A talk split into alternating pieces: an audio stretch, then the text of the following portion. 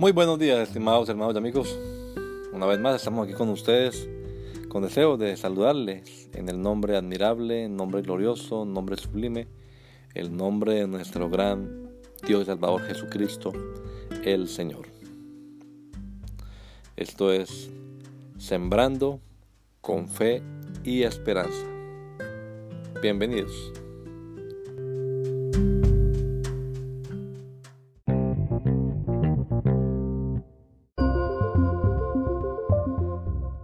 Bueno, hermano, vamos a hablar un poquito acerca de Noé. Poquito, pues porque hay poco tiempo hoy, pero no, no podría hablar mucho acerca de Noé.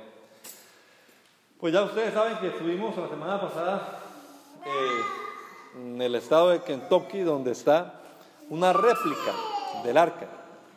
Un hombre que eh, nos dijeron era, era de nuestra creencia, de nuestra fe, era pentecostal del nombre de Jesús. Además también vimos muchos pentecostales de la UPC en ese sitio. Entonces ese señor, pues Dios le dio esa idea, ese proyecto, y fue con dificultades, ¿no? con luchas.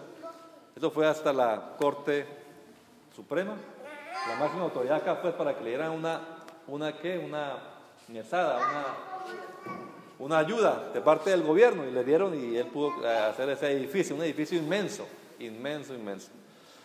Entonces, y está hecho a la medida real, o sea, la medida real que es la palabra de Dios. Entonces se para ahí, eso es un edificio, pero impresionante. Entonces yo me paré allá y dije, Dios mío, ¿cómo sería Noé haciendo esto? No? Noé, bueno, de pronto no así de bonita como esta, o de pronto mejor, no, no saben. Porque realmente, hermanos, yo pienso, como les dije una vez, que el que hizo el arca fue Dios.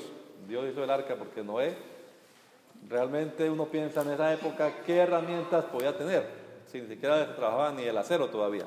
Así que las puntillas y los tornillos que tiene esta arca no la tenía aquella. Pero bueno, nosotros creemos eso que dice la Biblia, ¿verdad? Hay gente que piensa en los mitos de la Biblia, mitos.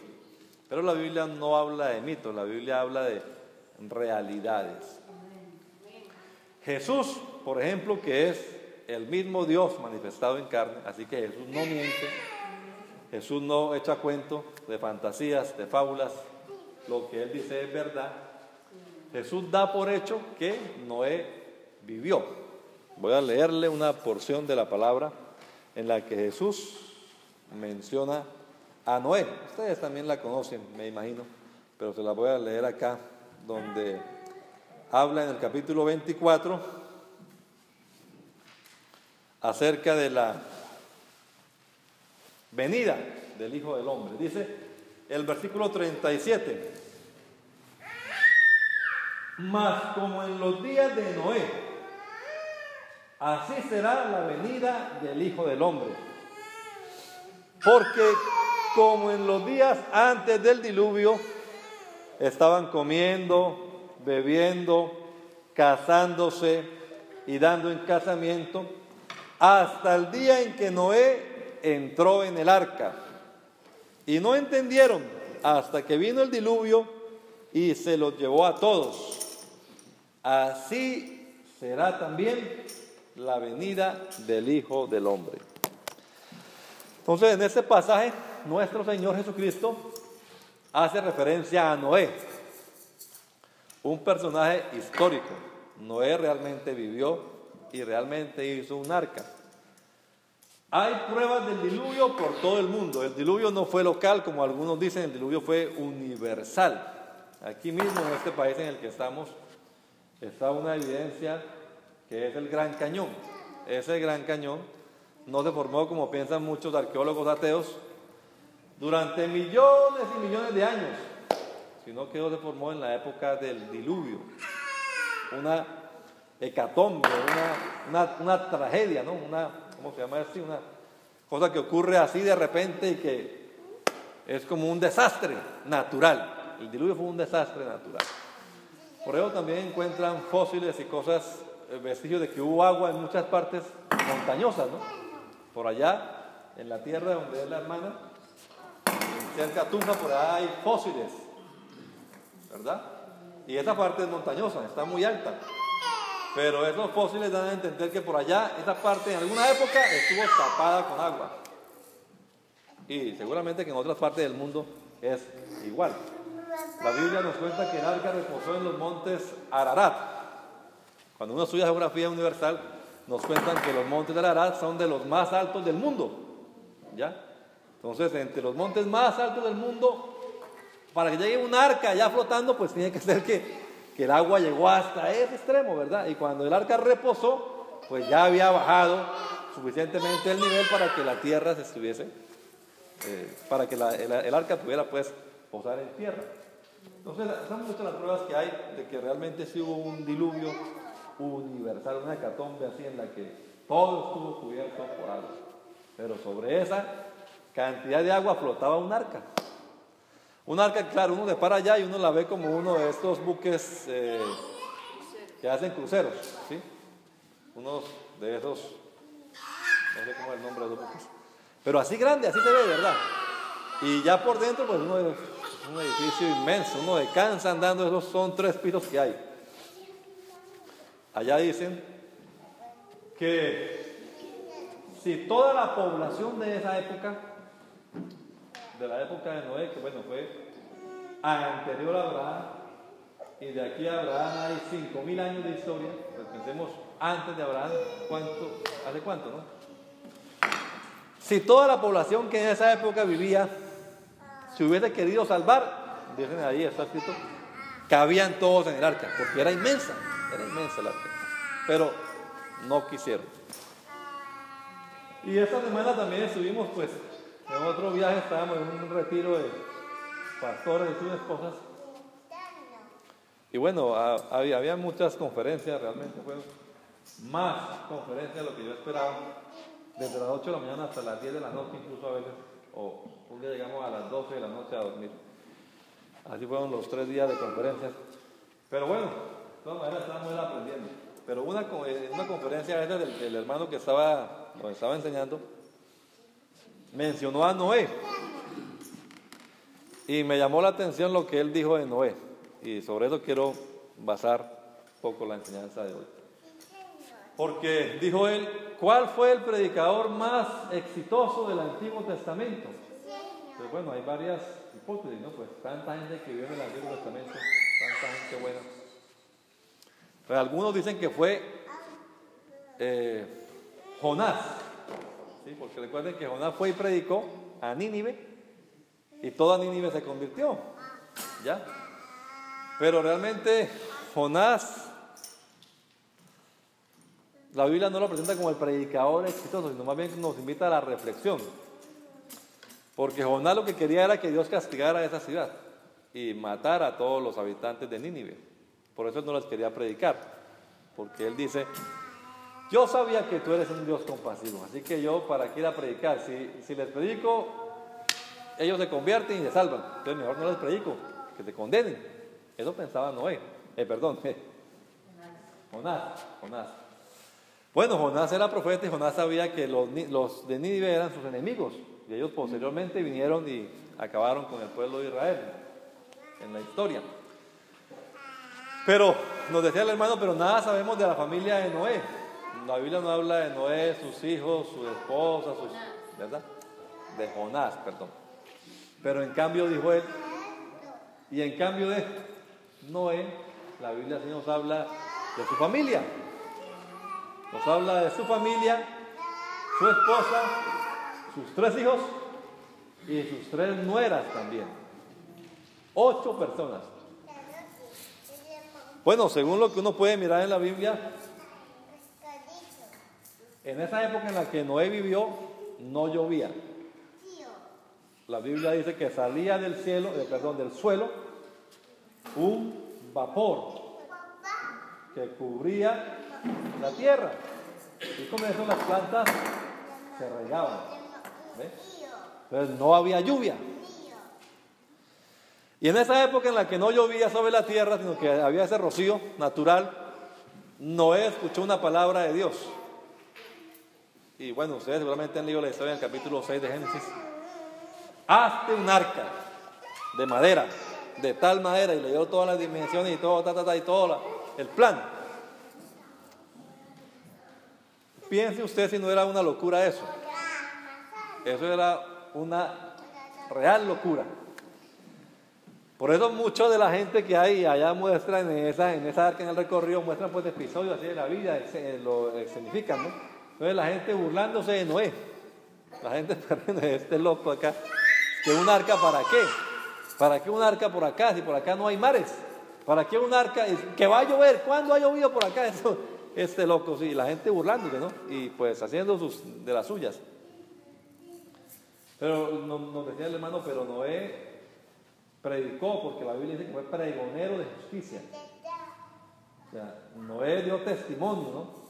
¿Para qué está haciendo eso? Bueno, va a llover, esto se va a inundar, aquí nos vamos a salvar. La gente no creyó, la gente se burlaba de él. Pero sus hijos creyeron en la palabra de Dios y en la palabra que Noé les dio. Su esposa le creyó. Y las nueras también creyeron. Entonces nos decía el hermano, sí, Noé predicó 120 años y no se convirtió ninguno. Pues ninguno de los muchos que oían. Pero al final su familia le salvó. Ocho. Ocho le salvaron. Entonces él pues nos hacía ver que Noé, como decía él, Noé para mí es el predicador más exitoso del Antiguo Testamento. Porque aunque no se convirtió ninguno de los que habían allá, de los miles que habían, sin embargo, ninguno de su familia se perdió. Noé salvó a los de su familia. Entonces él presentaba a Noé de esa manera, decía, qué bueno que nosotros tengamos ese testimonio también con los nuestros, ¿no? Otro hermano decía, ustedes recuerdan la historia de Abraham, y saben que Abraham en algún momento tuvo que llevar a su hijo Isaac a sacrificarlo, ¿verdad? Pero Isaac no estaba bebé, Isaac ya estaba adolescente, ya estaba muchacho. Es más, cargaba la leña y la llevaba. Entonces decía el hermano, tuvo que haberle enseñado muy bien a Abraham, a Isaac, lo que es la obediencia, lo que es la sujeción, para que ese muchacho, porque seguramente tenía más fuerza que ese anciano, de más de 80 años, más de 100 años ya, porque tenía 75 cuando Dios lo llamó y tenía más de 100 cuando Dios le dio, como hijo a Isaac, así que tenía, póngale 115 años. Y un muchacho de 15 o 18 años ya no de vida, pues seguramente que podía mucho más que ese viejito. Pero con todo el que podía se dejó amarrar y se dejó colocar ahí como ofrenda al Señor. Entonces nos decía el hermano, Abraham tuvo que haber preparado muy bien a ese muchacho, tuvo que haberle enseñado muy bien en su temprano año para que él obedeciera. Entonces nosotros tenemos una misión, hermanos, yo lo que quiero transmitirle hoy. Para muchos, de verdad, para muchos, quizás esto de la venida del Señor, del fin del mundo, de la eternidad, de la vida eterna, de la condenación eterna, del arrebatamiento de la iglesia, quizás suene a locura. Quizás muchos se burlen, se rían, hagan mofa de esto. Pero eso está en la palabra de Dios. Nosotros los cristianos estamos esperando al Señor Jesucristo. Que además podrá venir en cualquier lugar, en cualquier momento además, perdón, no en cualquier lugar, en cualquier momento, porque vendrá a todo lugar, pero en cualquier momento podrá venir. O sea, no estamos esperando que señales. No, ya no estamos esperando señales. Lo único que pienso yo ha demorado la venida del Señor, por llamarlo de alguna manera, aunque la Biblia no dice que no es, no es una demora, no es tardanza, sino que es la paciencia del Señor, ¿verdad? Es que quizás no se ha llenado todavía el número de gentiles, el número de gentes que el Señor va a salvar. Quizás falten cinco, falten diez, ¿verdad? Pero en todo el mundo le está predicando el Evangelio. Entonces, cuando hay una persona que le convierte al Señor, que por primera vez dice, yo le entrego mi vida a Cristo, yo quiero hacer de Cristo mi Señor y mi Dios. Yo pienso, ¿será este el último? Porque si es el último, olvídese ya, vamos. Pero si sigue el tiempo normal, otro día más, bueno, Falta otro, falta otro todavía. Pero yo estoy convencido, hermano, que el día que el último, que ha de ser salvo, porque la Biblia dice que el Señor añadía a su iglesia aquellos que han de ser salvos. Ya el Señor, pues obviamente Él sabe cuántos son los que se van a salvar, ¿verdad? El día que ese último entre a formar parte de la iglesia, ese día se acaba. Listo, ya está completo el número, vámonos. Vendrá el Señor por su iglesia. Y lo que muchos han pensado que es chiste, pues ocurrirá. Hay unas películas, hay unos libros que se han escrito acerca de esto, de la venida del Señor, una serie llamada Dejados Atrás. Dejados Atrás se llama la serie. Un señor Tim LaHaye la escribió, de pronto ustedes eh, la han leído o la han visto. Y pues en esa serie él cuenta de los muchachos, que es una serie para adolescentes, ¿no? Que se quedaron, se llama Dejados Atrás. O sea, vino el Señor por su iglesia y algunos se quedaron. Entonces son las aventuras de los que le quedan, cómo hacen que para, porque ellos ya son conscientes, mis padres que fueron con el Señor, nos quedamos, queremos. Y está tratando de luchar, ¿no? De no seguir al anticristo, en fin, de montar un remanente fiel y todo. son unas películas. Eso como fantasía puede ser. Pero como realidad, quién sabe. Yo le voy a leer acá un versículo de la palabra de Dios que se encuentra en las cartas que escribió el apóstol Pablo a los tesalonicenses.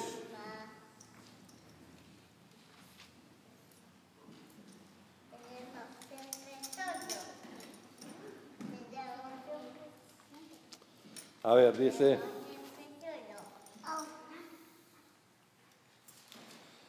Que el Señor les envía un poder, aquí está, versículo 11, 2.11, segunda de Tesalonicenses 2.11.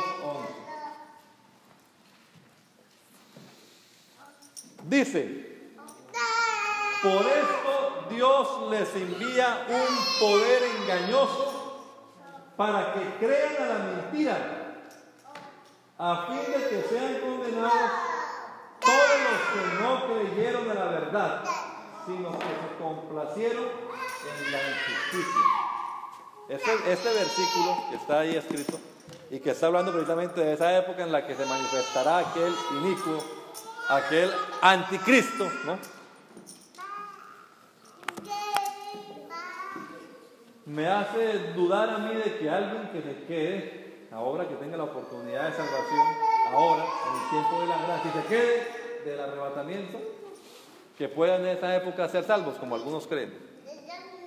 Porque ahí dice clarito, dice, el Señor les va a enviar un poder engañoso para que crean a la mentira, a fin de que sean condenados por cuanto no creyeron la verdad. O sea, ahora tienen la oportunidad y no han creído. Y si no creen, pues se condenarán. No estoy diciendo que en esa época quizás no hayan algunos que vayan a ser salvos, quizás sí, pero no serán de los que tuvieron la oportunidad ahora y dijeron no. De pronto sean de los que en esa época escuchen algo, tengan entendimiento de algo, porque también se predicará en esa época el Evangelio, especialmente para los judíos, y seguramente que algunos serán salvos. Pero de los que tengan la oportunidad ahora y digan no, eso es pura bobada, no creemos, y que en esa época se van a salvar, yo por ese versículo digo, es muy difícil una persona, ahora que es por gracia, no se salva. Y después que es por obras, sí se vaya a salvar. Eso está muy duro. Entonces, esta, esta serie de atrás hablan de esa gente que, que se quedó de la venida del Señor porque decían eso es puro chiste. Entonces yo pensaba en la época de Noé. No sé si ustedes alcanzan a imaginar, hermanos, la vida en esa época. Pero la Biblia dice, Jesús dice, así será la venida del Hijo del Hombre. Estarán unos casándose, dándose en casamiento, entretenidos, ¿verdad? Y dígame si hoy la gente no vive así entretenida para todos. Todo el mundo vive en su cuento, todo el mundo vive en su fiesta, todo el mundo vive en su, en su quehacer, ¿verdad? Todo el mundo tiene ocupaciones que hacer. Y para lo de Dios, Ah, ya estos locos que el arrebatamiento, que la venida del Señor, eso. Gente loca hay en todas partes y, se burlan. Pero cuando vino el diluvio, yo no sé ellos qué pensarían cuando vieron el desfile de animales, ¿no? Porque hubo un desfile de animales, de dos en dos fueron entrando. Y eso tuvo que demorar un buen rato. la entrada y la acomodación de los animales dentro del arca y todo. Y la gente tuvo que ver eso. Y dice, tan raro esto, vea, entrando animales al arca. Si usted se ha dado cuenta, ah, cuando hay una, un desastre natural, siempre dicen los animales son más entendidos. Cuando fue lo de Chernobyl, por ejemplo, allá en Rusia, dice que las lombrices se enterraron demasiado, demasiado. Los pescadores salían a buscar lombrices para meterle al anzuelo y no encontraban. No encontraban, pero aquí dicen, estaban bien enterradas. ¿Por qué? Como que sabían que había pasado una desgracia. Y así, los pajaritos no volvieron. Cuando hubo esta, hace poco este tsunami que, que hubo, los pajaritos y todos los animales corrían para la parte alta y la gente distraída. En, la playa, en el banquete, bailando y vino la desgracia. Fíjate que todavía hoy nos da, nos da a entender la Biblia que los animales tienen un poquito de sentido de supervivencia más desarrollado que el del ser humano. Los animales entraron al arca y los hombres mirando. Oiga, tan raro, vea esto lo que está pasando. Vea cómo van los pajaritos, vea cómo van las, jirafas. Pero cuando se cerró, porque la Biblia dice que el Señor mismo cerró, no él no la cerró, Dios cerró. Y la Biblia habla de aquel que cierra y ninguno abre. Él cerró la puerta. Y seguramente comenzaron a caer las primeras gotas. Y después las gototas. Y después seguramente los chorros de agua. Porque es de que salieron las cataratas de los cielos, fueron abiertas. Se comenzó a caer agua, pero como nunca antes. Ni después tampoco, porque no habrá algo así. El Señor, cuando se vea el arco iris, eso es del pacto, ¿no? No volveré a destruir con agua la tierra. Pero hubo una vez que Dios destruyó el agua, perdón, que destruyó la tierra con agua. Cuando se ve el arco iris, eso es lo que significa. Entonces la gente, cuando vio eso y sintió las gotas y el, agua, ¿ustedes qué creen que hicieron, hermanos? Yo pienso, esa gente, corra para el arca. Este loco tenía razón. Corra. Pero ¿qué pasó? Ya estaba cerrada. Y yo sí me imagino que tocaban. Noé, ábranos. Pero ya Noé no podía abrir. Es que el que da la oportunidad de salvación y el que abre y cierra no es el ser humano, es Dios. Él es quien invita. Y él también es el que dice, ya no más, hasta acá. Y vino el diluvio y se lo llevó, dice, a todos. Pero Noé tenía una satisfacción, pienso yo. Noé seguramente que tenía dolor, porque seguramente habían amistades, habían vecinos, habían amigos, ¿verdad? Pero ¿cuál era su satisfacción? Aquí está mi esposa, aquí están mis hijos, aquí están mis nueras.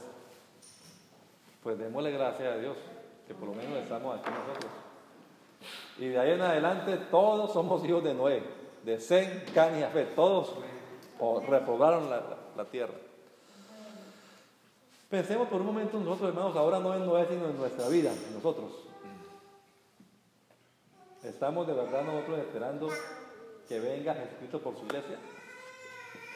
Eso podrá pasar, le digo, en cualquier instante. No estamos esperando ninguna señal, ya todas están cumplidas. Todas. Si lo estamos esperando ahora, pensemos, ¿cuántos están con nosotros dentro del arca? Todos tenemos padres, tuvimos padres, hermanos seguramente, esposos, esposas, hijos, hijas, ¿verdad? Algunos nietos ya, pero sobrinos, tíos, la familia, ¿dónde está la familia? ¿Y qué estamos haciendo nosotros por la familia? ¿Nos creerán? O también ellos dirán, mi papá se enlocó.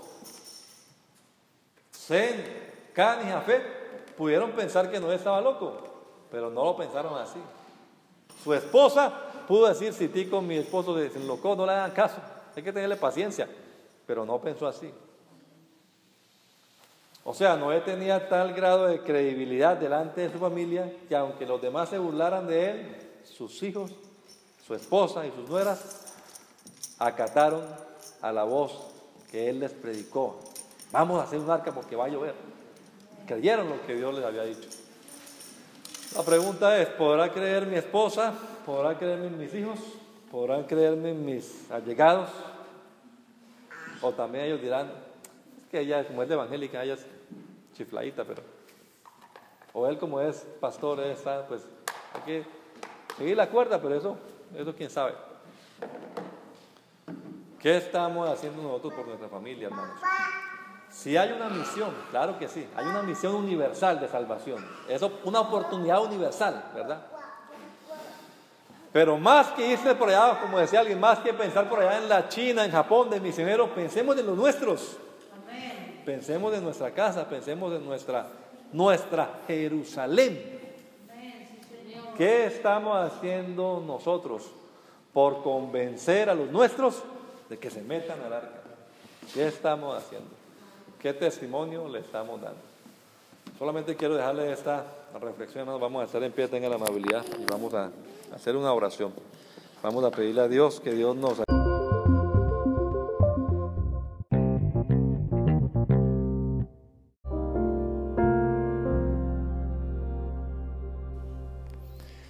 La Iglesia Pentecostal Unida Latinoamericana en Baltimore nos estamos reuniendo en la 8301 Liberty Road.